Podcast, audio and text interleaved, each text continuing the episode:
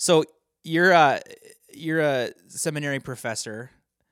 In the last few weeks, do you believe that any of your students have submitted term papers written by Chat GPT?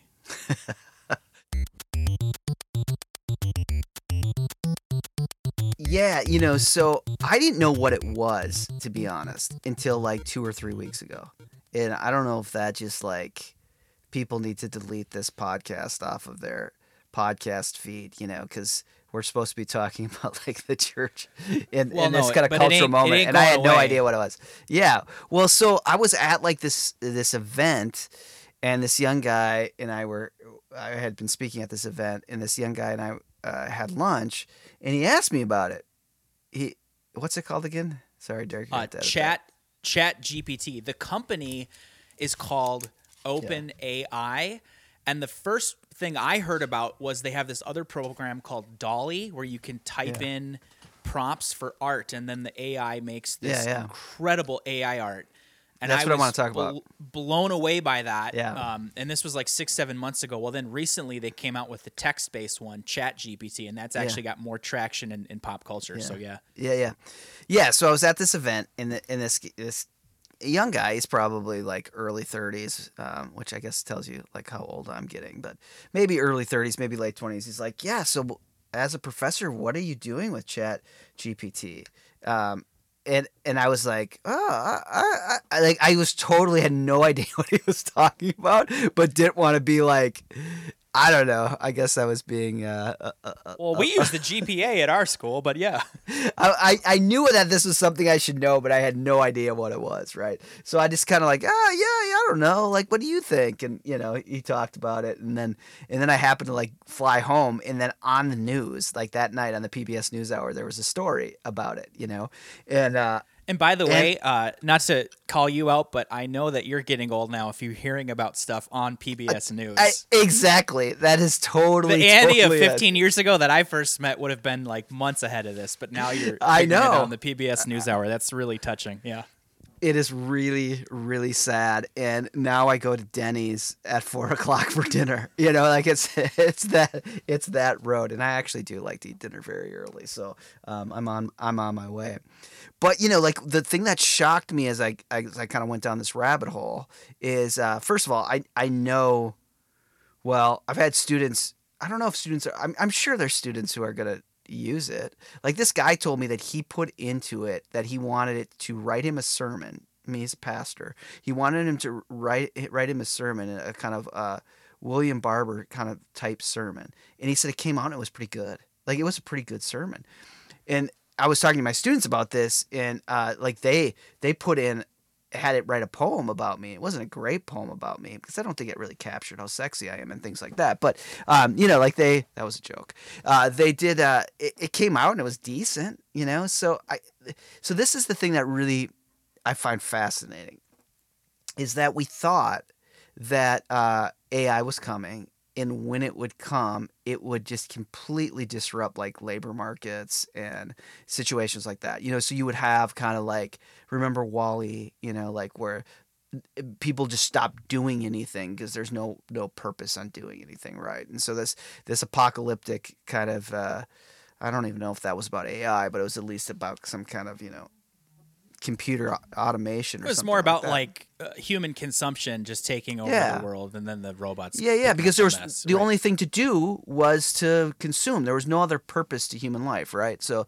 so we we lose that. But there had been this deep sense like that labor markets would be completely upended. The thing that I find so interesting about this with with uh, Chat GPT um, is that it, it one of the things that it does really well is art and particularly poetry. And you know, like the way it does visual art and the way it does poetry, um, the way it can write a story, particularly a children's book, like that is freaking amazing. Uh, you know, first, but secondly, this is this is where my apocalypticness goes. Like this is my little apocalyptic fears. So here we are, been you know talking on this podcast for I don't know how many episodes we have, Derek, 50 episodes or something. And this all circles back to like the secular age. And, uh, you know, one of our patron saints, of course, of this of this podcast is Charles Taylor. And Taylor starts his work in the 1960s, as we've probably referenced already in, in, in the back catalog of these episodes, writing his dissertation against behaviorism.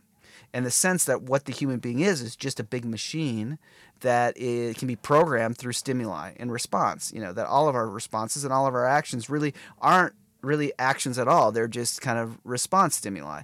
And he writes that and thinks, well, that's that's bullshit. And he, you know, of course, he doesn't quite say it that way, but he deconstructs that and shows that that can't be possibly true. That um, that a human being is not just a big response animal or response machine.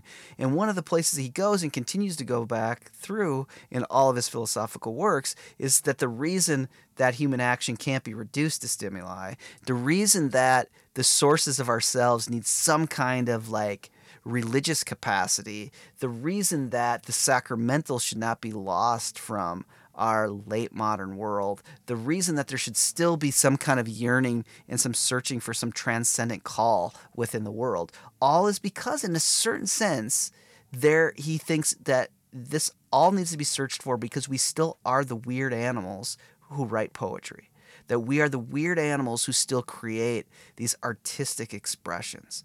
Um, and I, the thing that's kind of shocking and maybe apocalyptic is we knew AI was coming for our labor markets in the way we worked.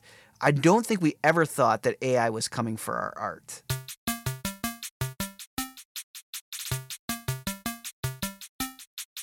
What I worry about, what my apocalyptic worry about, and I'm sure those who kind of know more and more about AI will push back on this, and there are others like um, uh, Gabriel uh, Marcel, I think is his name, who uh, teaches at Bonn, has written some great books on epistemology and like AI and, and things like that. And he really wants to make a case that like, um, you know, like it, it, it, to get to con- to get a network to be able to do the kind of things that our brains do is is really far away from that. So there may be ways to push back against that, except it does feel with Chat GPT that there is a way that it passes the Turing test. You know what I mean? Like the the sense of it, it it's able to confuse us. It's able to convince us, the one interacting with it, that it that it is a human being, you know, or that it has that kind of that kind of consciousness. So even if it doesn't, even if it's even if it's it's you know the point it, is it could fool you like you It- could it submit could a paper you. to a teacher and they would have no clue that no it was written no clue a- right yeah. i mean yeah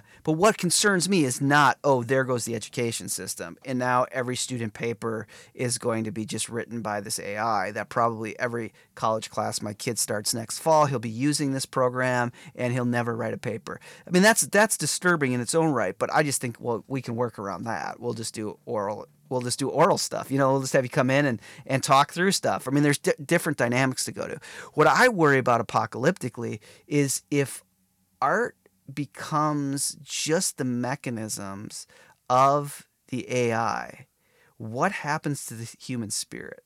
Like one of the things, even in this reductive secular age, that we have a harder time holding on to deep senses of transcendence that uh, it, it becomes harder and harder for us to be aware of something outside of us to reach for that there has been a sense that that the spirit that you know i mean spirit with a kind of uh, kind of hegelian lowercase s like this the human spirit is still mobilized and is still in some sense healthy and active because there is this drive for artistic expression.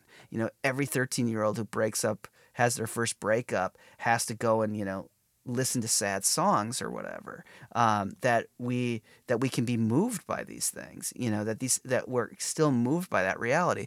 Now what i what my apocalyptic fear is and if i was writing a screenplay like this would be what i would imagine is what happens if we have a generation or two of people who just decide you know what there's no reason for me to ever create anything. There's no reason for me to sit down at a piano and write about how sad I am because I can just put it into, put those in into a uh, AI uh, engine and it can just spit out a song for me. And every song I listen to has been created by a music industry that uses AI to create songs. So even when I'm listening to sad songs, I'm not really listening to another human being pouring their heart out in loss and in yearning or in celebration or whatever. I'm just listening to an app that that created this. I just wonder what that does to the human human spirit. Like um, yeah, if there's no reason, if there's no reason to create anything or express anything anymore because an app can do it better, or an app has even worse harvested all the best of human of kind of human creations. I'm thinking like in the visual arts here, like being able to harvest that and learn all that, and then just simply takes it and and and and can uh, you know can spin it in a in a in a better way because it just has so much access to so many different perspectives. Um, I don't know. I, it, it, it, it feels it feels quite frightening to me, and it does kind of link up with the Charles Taylor thing. Like I think Taylor right now is you know his his book. Um, his his later books are are all on on kind of poetry. He's kind of writing a prologue to poetry. He thinks poetry still has something significant for us, and I do too. I mean, I end the um, church after innovation really thinking like we don't need churches to be hubs of innovation. We need to create schools of poetry. Uh, but I do wonder what happens if all of a sudden you have an app that can do it for you, you know, and uh, and it, and it gets better and better at doing it.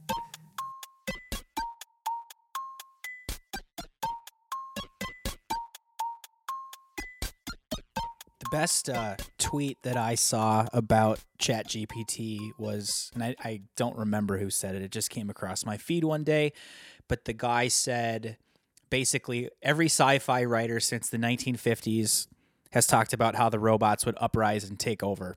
What they never saw coming was the robots would make content infinite and render everything in life meaningless. And I thought that was really fascinating. The other thing I wonder, don't you think this is just going to take that ethic of authenticity and just spike it into overdrive afterburner territory? Because if everything's just getting churned out now, content and art and all that stuff can be done by an AI, isn't that just going to make authentic expression even that much more valuable in that sort of context? Pot- potentially, I think it could do t- one of two things. It could make it even more valuable and give us these kind of islands of authentic expression where like those who can truly transcend the the the, the terminators the the robots and actually do some kind of human expression like there'll be almost there could almost be a kind of sense of like godness to it you know what i mean like the utter rock god that you could kind of transcend that i think I think it also has the potential, so it could do that, but I think it has the potential of, of bringing down the uh, age of authenticity. I think it has the potential of crashing it because what, what's the point? What's the point of trying to be authentic? What's the point of trying to mine your most expressivist, creative ways to be yourself that you'll never be more creative and you'll never be at least as fast as the AI. And so what's the, what's the point? And I guess the only creative endeavor then becomes those who actually write these programs. But even those will transcend the the the kind of creativity and the spirit of the one who creates it. So I think it has the potential to actually make the ethic of authenticity, which is really embedded in the fact that we believe every individual is their own little artist having their own content and their own content expresses their own unique self and that needs to be respected that it has the potential of being like well what's the point of any of it? You know like well, why? And so i don't know what comes after that. I i mean you know like we've been critical of the excesses of the age of authenticity on here, but it also is a really good thing. I mean, it does turn and say everyone has a unique expression and they should they should articulate that. They should make some kind of broad artistic assertion of their ex- experience and maybe art with a lowercase a like you know like you that it's the art of being you and uh, at one level my gosh that becomes narrow and it can become potentially like luther's definition of sin turned completely in on yourself but what kind of despair is it when it's like you don't feel any necessity to even express anything because you've already been beat to it by this algorithm, by this ability of this AI to to do it. So yeah, I don't know. Like I think that it does kind of have the potential of um, upending it, and I, I, guess you know that always assumes that, that, the human spirit decides that it isn't worth it isn't worth uh, creating any any more artistic expressions. Eh, that it really isn't worth I mean, what happens if we don't think it's worth anymore really dwelling in and wrestling with what is a lifetime and why do I live it? You know, uh, where you could just put that into put that into the the the chat GPT and let it answer the question what is a lifetime and why do we live it you know I mean at another level I really do believe with Charles Taylor that um, what it means to be a human being or what it means to even think or what it means to know is uh, you can never we are never just brains and vats you know what i mean? Like you can't just we're not just brains that you could take out and put in vats. Like what it means for us to even to think is to be a body and it's to be able to feel something and touch something. So in that sense like a computer could never do that. And so i don't think that like these program like this this AI could ever reach and actually have the complications of a human epistemology. But I do worry that it could short circuit for a generation or two people being willing to even try. Like, what's the point?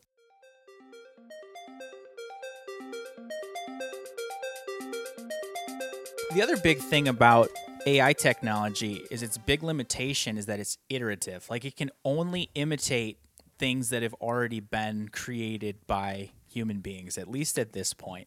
Right. And what's interesting about art, at least in our pop culture, is there's always that artist that just seemingly comes out of nowhere and breaks through what's been done already and and comes up with a totally new variation on that that nobody's seen before and then that sort of sets the tone for the next thing. So from our generation I think of like Nirvana or Pearl Jam or those grunge guys where everything was cheesy 80s hair bands and then Yeah. Kurt Cobain comes out of nowhere and it just totally takes that form of music in a totally different direction. And there's lots of obviously uh, examples of this in all sorts of art forms across all sorts of mediums. That's the thing the AI can't necessarily do is It can't. break through can't- to that level. right. So that's where there's always going to be the need for human artists, I think. It, it can't to get but past that iteration. it can't but and you know maybe i'm just playing the the the old man get off my lawn card here but what it could do is it could convince generations of people to not even try that there isn't even a point to it. And we're already dealing with a deeply depressive kind of late modern society for multiple reasons.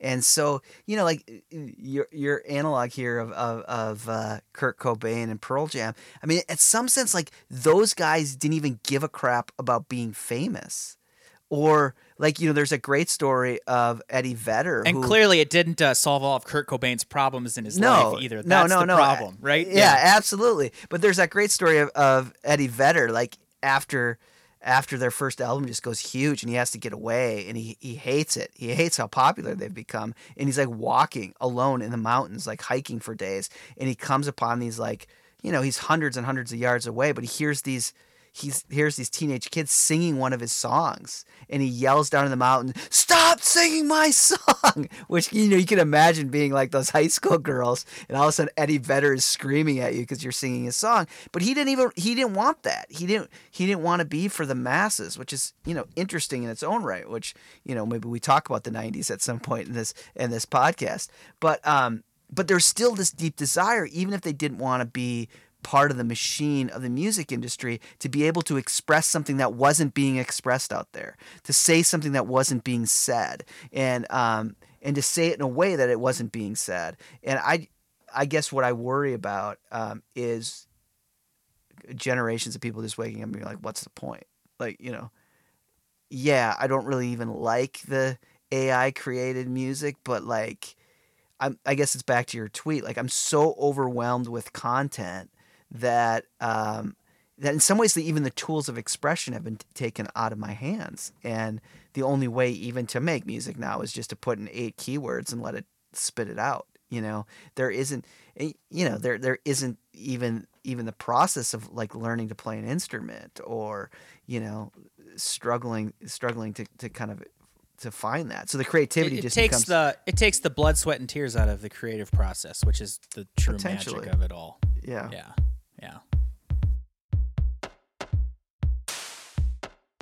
And the other interesting thing for me is we always assumed that automation was going to hit the working class jobs like manufacturing and, and those sorts of things. What it's really going for now is the creative class jobs like Yeah. realty and copywriters at advertising agencies. I mean, what's what's interesting, mid-level coders, you know, at programming companies, it's it's going to hit the sort of middle creative class more than it's going to hit the lower class, which is fascinating too. Yeah, and it's fascinating because I think in one way, like we've had a, a generation telling kids like get into the creative class because you'll be safer from the the disruptions of networked computers and you know just a digital age. And yet, I think what we're seeing here is not not so fast actually. Um, and I just think that's fascinating. That the things we would have thought, oh, AI will never be able to do, like write a children's book. Um, now it can do it. A couple weeks ago, I wrote a sermon. This is true confession now. I wrote a sermon.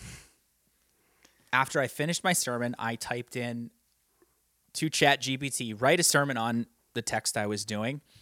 There were two points that I hadn't even thought of that this Chat GPT brought in. I brought those into my sermon and it made it better because of it. It was crazy. So it works, folks. So there you go. That should be on the podcast too.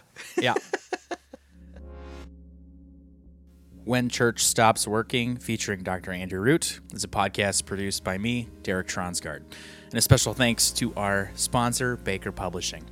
You can grab Andy's brand new book, The Church After Innovation, which is out now on Amazon or wherever else you get your books, and look for his other titles as well. Thank you so much for listening, and we hope you'll join us again next time for another round of When Church Stops Working.